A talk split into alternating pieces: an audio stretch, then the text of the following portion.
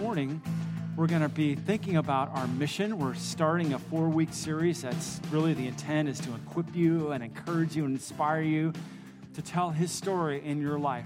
How God, from the very beginning, has been weaving in your life to this unique story of His relationship with you. And I hope it'll be encouraging and strengthening to you. You know that you have a mission, right? You have a personal mission that God has given to you and it's a shared mission for every follower of Jesus. So, June over here, she has a mission, and so does Debbie in front of her. And every person in this room has this God given mission that we share together, and that is to make healthy, multiplying disciples, people who follow Jesus and who are growing, and that God uses in our life to influence. And this morning, we're going to take a look at this wonderful story. I'm not sure how familiar you are. You might be very familiar with the story, and I hope it brings really great encouragement to you and inspiration to you. It's found in Mark chapter 2 in your Bibles. I invite you to turn your Bible open. If you don't have one, there's some provided for you right in front of you. So go ahead and open up to Mark 2. If you have an electronic device, a, a phone or an iPad or whatever, just feel free to go and get that. The wonderful part about the mission that we talk a lot about here is that we are called to make these multiplying healthy disciples to every ethnos, every people group. And in Fremont and Newark and Union City, Milpitas, wherever you might find yourself, wherever you might live, there are a lot of ethnos. God has brought a lot of people to this area, and He's done it with His great design so that they might come to know Him and that we might be faithful and have really good looking feet. I was reminded of that really great passage in Romans chapter 10. You know what I'm talking about? I'll share it with you briefly, starting in verse 14 of Romans 10. It says this How then will they call on him in whom they have not believed? How is it possible for a friend of yours, a friend of mine, maybe a family member, or someone I work with or go to school with, for them actually to experience the healing of God in their life, to, to trust, put their belief in Christ. How is that possible? And how are they to believe in Him of whom they have never heard? What if they've just never actually heard that God loves them and wants to forgive their sin and restore a relationship with them? And how are they to hear without someone preaching? That's not me, that's not my job not for the people, that group of people in your life, in my life, that are unique. I'm not called to the same people that you're called to. How are they going to hear? And how are they to preach? That is, how are we to actually speak out the good news unless they're sent, unless you have confidence that God has called you specifically to a mission this week? As it is written, how beautiful are the feet of those who preach the good news. Those are the people with good looking feet.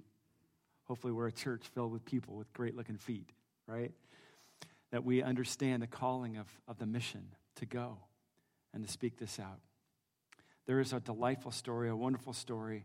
It's told to us in Mark chapter 2. I'm going to read it, and we're going to think a little deeper about this great story. Um, perhaps you know it. I'm going to rehearse it for you. I just want you to think about this and then I'll give the context of it. it happens at the beginning part of Jesus' ministry. Mark 2, starting verse 1, and we'll read through verse 12. And when he returned to Capernaum after some days, it was reported that he, that's Jesus, was at home. And many were gathered together so that there was no more room, not even at the door. So imagine, if you will, this packed house, people discovering that Jesus was there and they wanted to hear and he was preaching the word to them. How fantastic would that be? Just for a moment. Wouldn't it be great to come to church and instead of me, you get Jesus? How great would that be? Right? Can you imagine just being in that house and he's preaching the word and you're like just drinking it up and just thinking, wow, I never thought about that. Wow, I never thought, wow, that's a great insight. and that's what was happening. He's preaching the word to them, this, this large crowd. Verse 3 And they came, bringing to him, that is to Jesus, a paralytic carried by four men. And when they could not get near him because of the crowd, they removed the roof above him. They, I mean, you might have read the story a, a bunch of times, but that's a pretty striking statement, right? That they, they're desperate to get this friend of theirs to Jesus. And they say that there, there's no way they're going to get to the crowd, so they climb up on the roof and they just rip a hole in the roof right above Jesus. I think it's pretty remarkable the lengths that they go to to get this done. And they let down the bed on which the paralytic lay. And when Jesus saw their faith, he said to the paralytic, Son, your sins are forgiven. Now, some of the scribes were sitting there questioning in their hearts why does this man speak like that? He's blaspheming. Who can forgive sins but God alone? Great question. Who can forgive sins? God alone, right? Only God can do that. So they were kind of on the right track, but didn't know Jesus yet.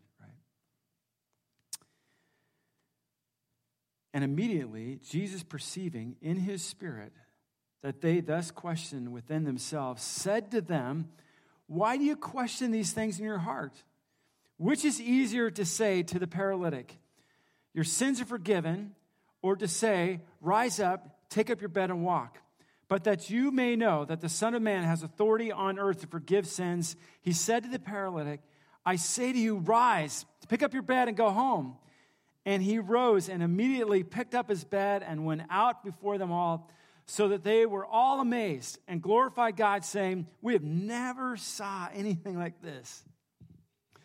It's a great story, right?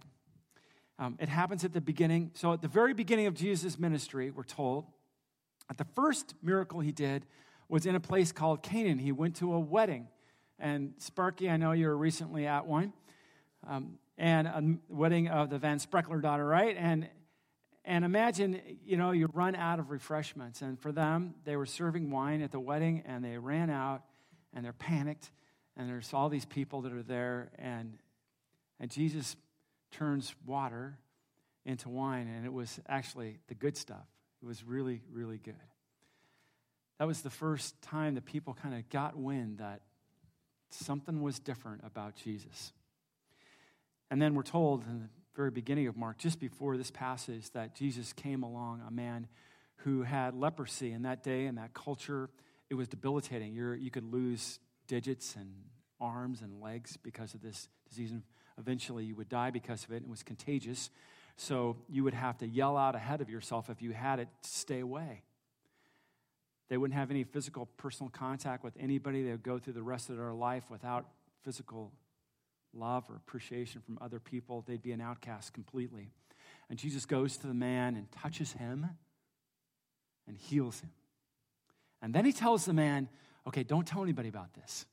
I'm not looking for, you know, headlines. Just go get right with God. Well, the man is so excited about what's happened to him and the way Jesus has stepped into his life that he can't be quiet. Don't know if you've ever experienced that where where you are so enthusiastic about what God has done for you that you just you got to speak it out. You're there at the coffee shop this week and you see the barista there and you're like, okay, I got just I got to tell you, I got to tell somebody. I've got to tell you how good God is. Would that be different for you? Right? So this this man, he just he can't keep a lid on it. He starts telling people. Word gets out. Jesus goes to Capernaum in this house, and that's why all these people are gathered there. They want to hear him, and he's preaching the word, and it's really, for them, it's they're just drinking it in. The crowd keeps growing, keeps growing. And then we don't have a whole lot of information in this story about these, these guys. They have a friend who's paralyzed. We don't know how long he's been paralyzed or what his situation is. We know that in that culture, they had virtually nothing for those that were disabled or physically challenged and he's laying on a bed. How humbling would that be? And um, his four friends grab him. And all we know about this story is that they had faith. They had these four guys, they apparently love this guy enough to grab him on his bed. And when they hear Jesus is in town, they start taking him. We don't know if they put him in a cart or whatever they did, but they, they take him to Jesus, and then they get there all full of hope and expectation of what God might do, and Yeah, they can't get through the crowd. The picking people are in their way, like a traffic jam, which I hate, by the way. And they can't get through to Jesus. And they are in passion because they believe. They believe that Jesus is different. They believe that their friend needs to be healed and that Jesus can do it. And nothing's going to stop them. So they get up on that roof and start digging a hole. It's remarkable, I think. I find it irresistible not to point out their action. I think it's really inspiring. Um, why do you think these guys went to such great lengths? Would you tell somebody around you, if you're a kid, tell your parents because they need to know? If, if you're a, an older person, tell the person next to you. Why do you think these guys went to such great lengths that they would pick their friend up and dig a hole in the roof of somebody's house, not their house. Go, tell somebody, okay? This is the interactive part. Turn to the person next to you, even if they look weird, and say, oh, I, I think this is what motivated them.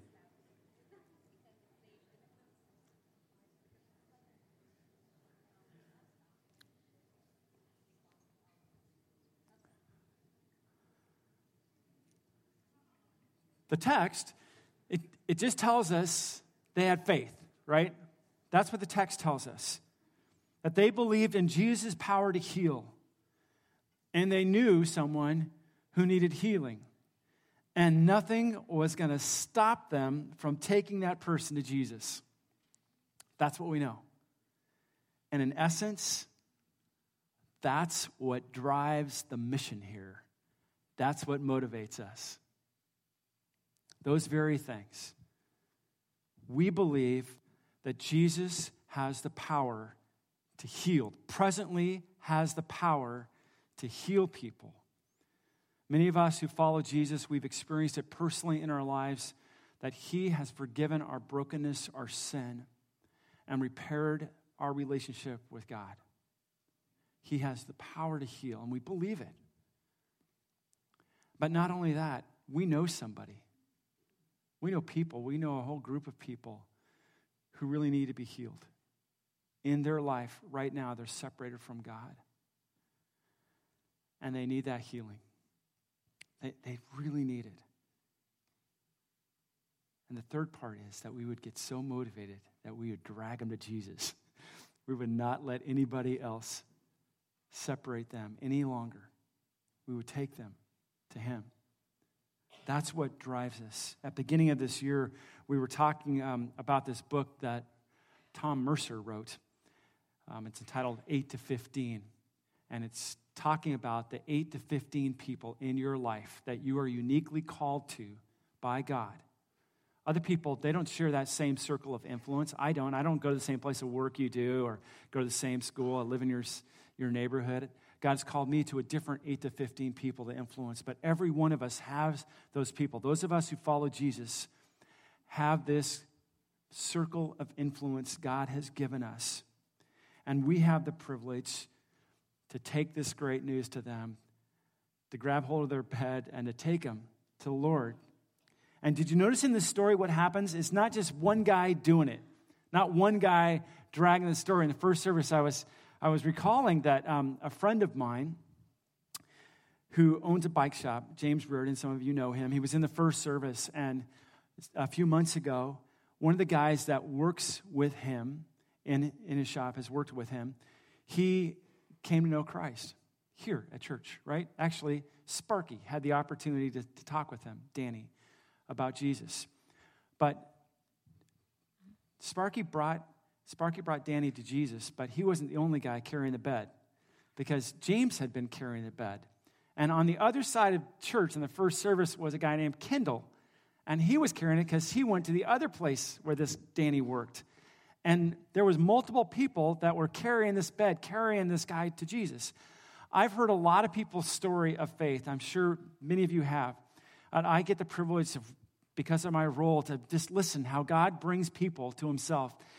I don't remember ever hearing a story where only one person influenced that person who chose to follow Jesus.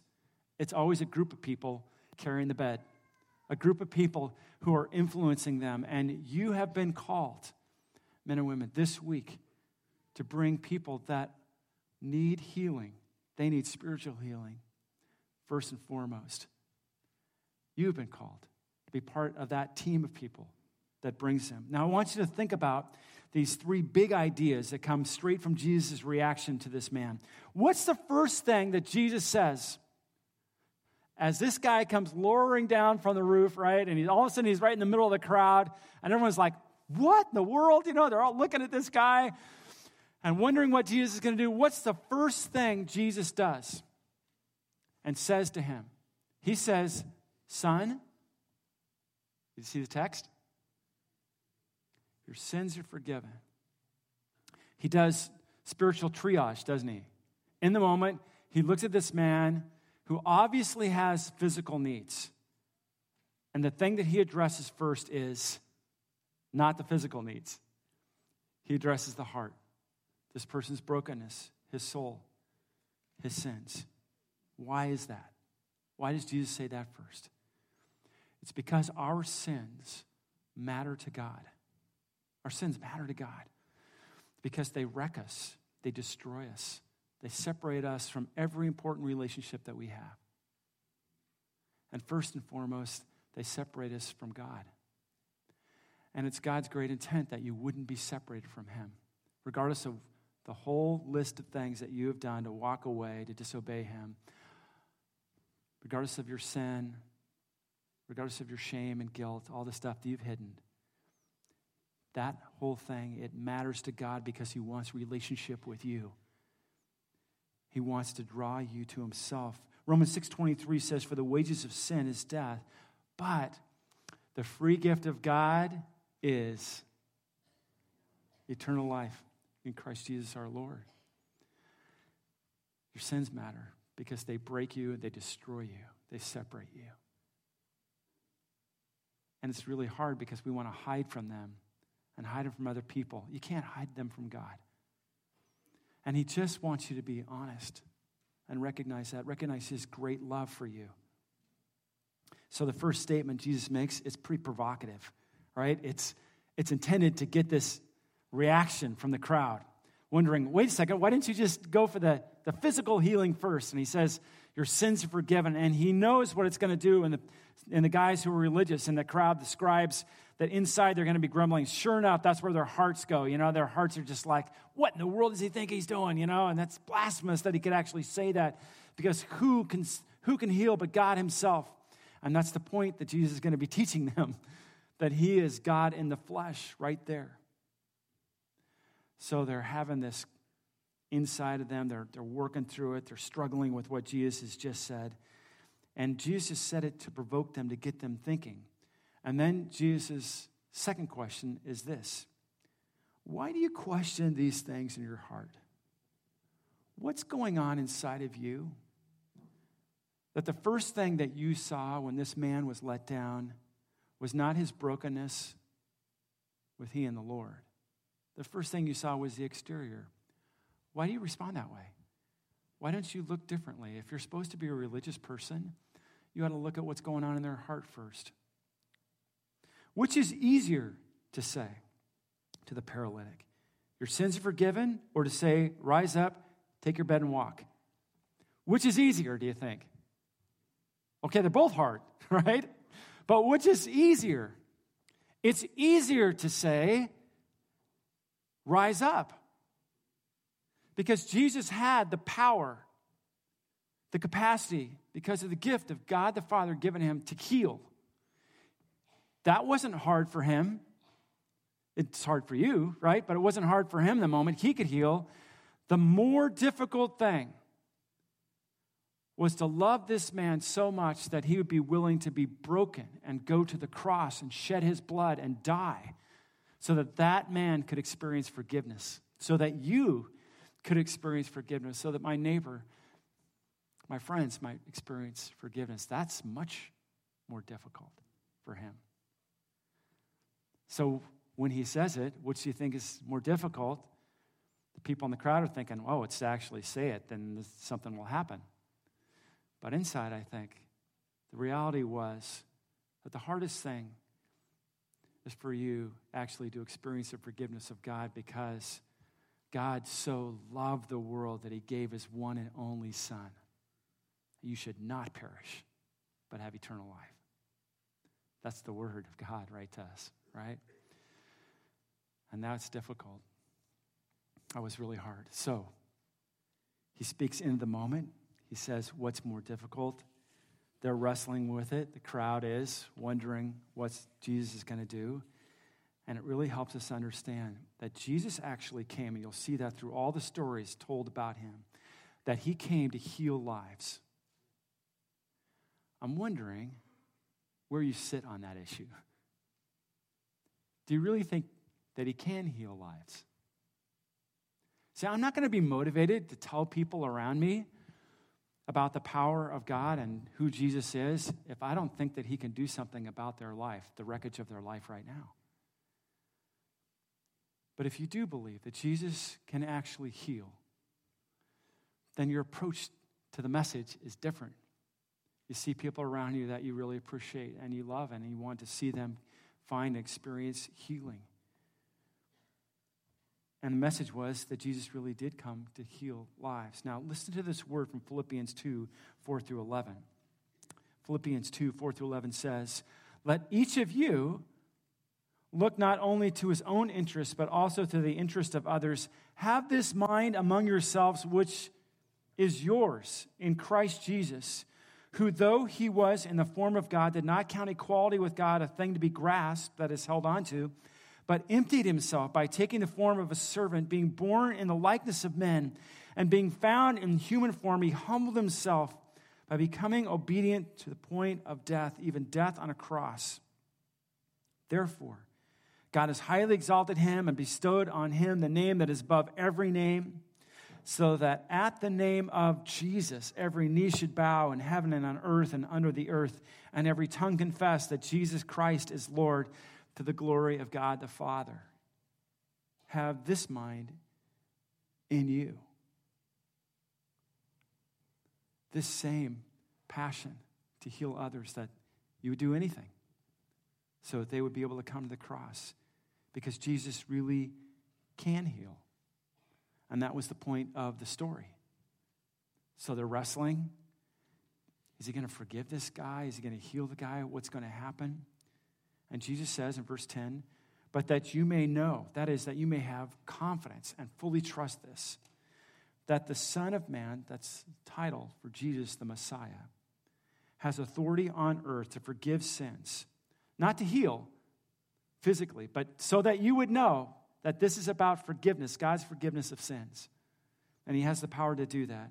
He said to the paralytic, I say to you, rise and pick up your bed and go home. And he rose and immediately picked up his bed and went out before them all, so that they were all amazed and glorified God, saying, We never saw anything like this, this kind of healing. We've never seen anything like this that he would care about a person's interior first and his sin, and then prove it by raising somebody like this who had been paralyzed. This is, this is memorable and stunning, and it's going to change the way I view God. It's going to change the way I live my life. Last weekend, we were celebrating 50 years of God changing people's lives, of Him healing people because He really can and using people like us in the process of bringing that healing. Only He can heal the 18 or 8 to 15 people in my life. That small circle of people that God has placed me around so that I might influence for Him. Some of you, you moved here and you're wondering why in the world do you live in Fremont or Milpitas or wherever you might live? You know why it is? He brought you here so that you might influence people at the place you go to school or at your place of work, so that you might experience His healing touch and you might extend that out to other people. You have this great opportunity. Now, I need some help. Um, and uh, Sparky, can, can you come help me for a second? Put you on the spot here. Eh, do you know my friend Sparky Van Spreckler here? Welcome him to the stage. He doesn't know he's coming, but I need you just to lay down there, if you would, and just make yourself. You've had a long week, long couple weeks, I know. Had to pay a lot for a wedding, and it's been like stressful, I imagine. So, um, congratulations, by the way, but just relax there. And now I need a couple volunteers. And Quint, could you help me, please? Thanks. Thanks, Quint. Okay, what I need you to do is just, just drag Mr. Van Spreckler over, over there. Go for it. See if you can drag him over there. Wait a, wait a second. Would you like some help? See, that's, that's kind of the point, right? He needs some help, so I need um, a couple volunteers that would help him. Dave, can you help? Yeah. And I need a couple more, two more volunteers that would, that would help be helpers. Come on, don't be shy. Sure, Eric, come on up. Thanks, sweetie. Come on, that would be great. Perfect. Okay, I need you guys to just grab corners, okay? The four of you, come on up. Thanks. Just grab one of the corners here. Maybe you want to get on that corner right there. Go to Eric, just getting juiced up for that? Okay, great. Perfect. Okay. And I need you to I need you to just drag him right over the cross. He's a little heavy, right? Okay. Ready? Okay, together. Let's see if you can do it. Dave, you got to help, man, buddy. Okay, okay go. Go. Move him, move him. You can do it. Perfect. Okay, keep all the way to the cross. You got to go all, get all the way. You got to keep don't stop now. You got to keep going. He still needs help. All the way, Quint. Come on, kid. Great. Can you thank our volunteers?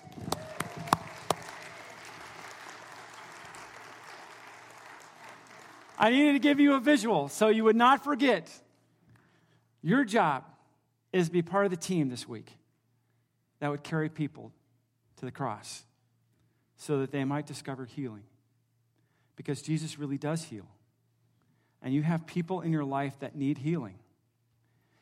And nothing should stop you from dragging them there. So, how do you do that? The message really is actually very, very easy and simple. We call it the ABCs around here. A, you have to admit your sin to God. You just have to own it and be honest with God, before God, that you would admit it.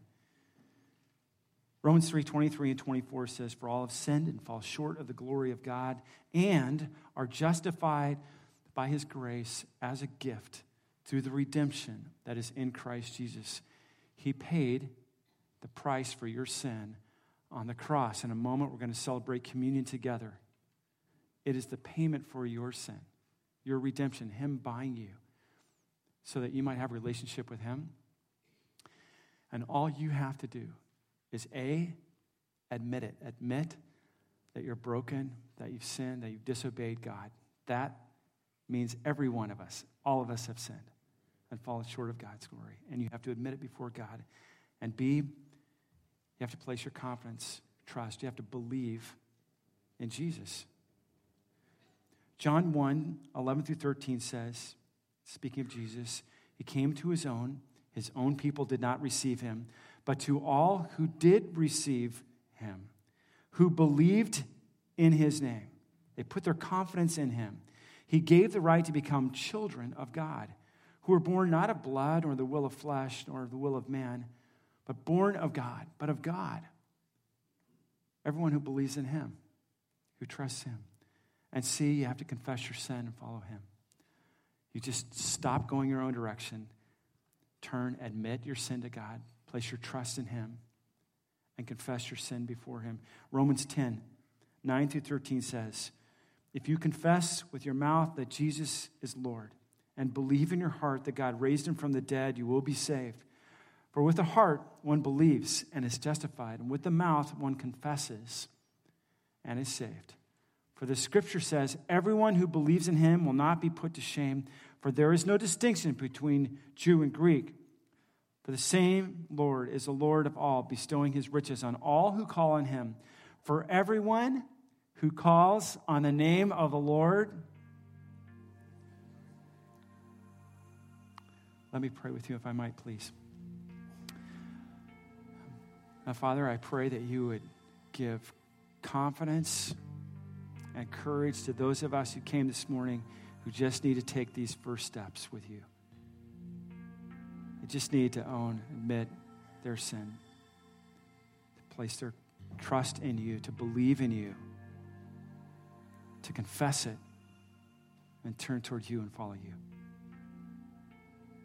If that's you, if that describes you, I just ask right now, just where you're at, that you would just have an honest conversation with God and do those things, that you would admit it, that you would believe it, you would trust that He loves you, He's calling you to a relationship, wants to forgive your sin. That you just speak that out and ask His forgiveness and trust Him and confess that before Him. And if you um, are a follower of Jesus, would you pray? Just seek courage to follow the mission God has given you this week.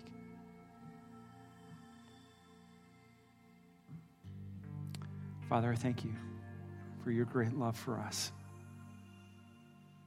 And I pray we'd be like the guys around the bed, that we would, we would take our people, the friends, people in our lives that you've placed there, and we would take them to the cross this week because they need healing and because you alone can do that. Pray these things in Jesus' name. And all God's people said, Amen.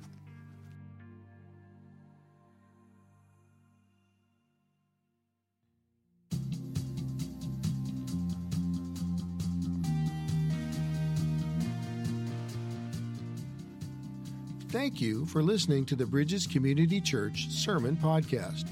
Bridges Community Church is located in the San Francisco Bay Area in Fremont, California. For more information on Bridges Community Church, please check out our website at www.bridgescc.org.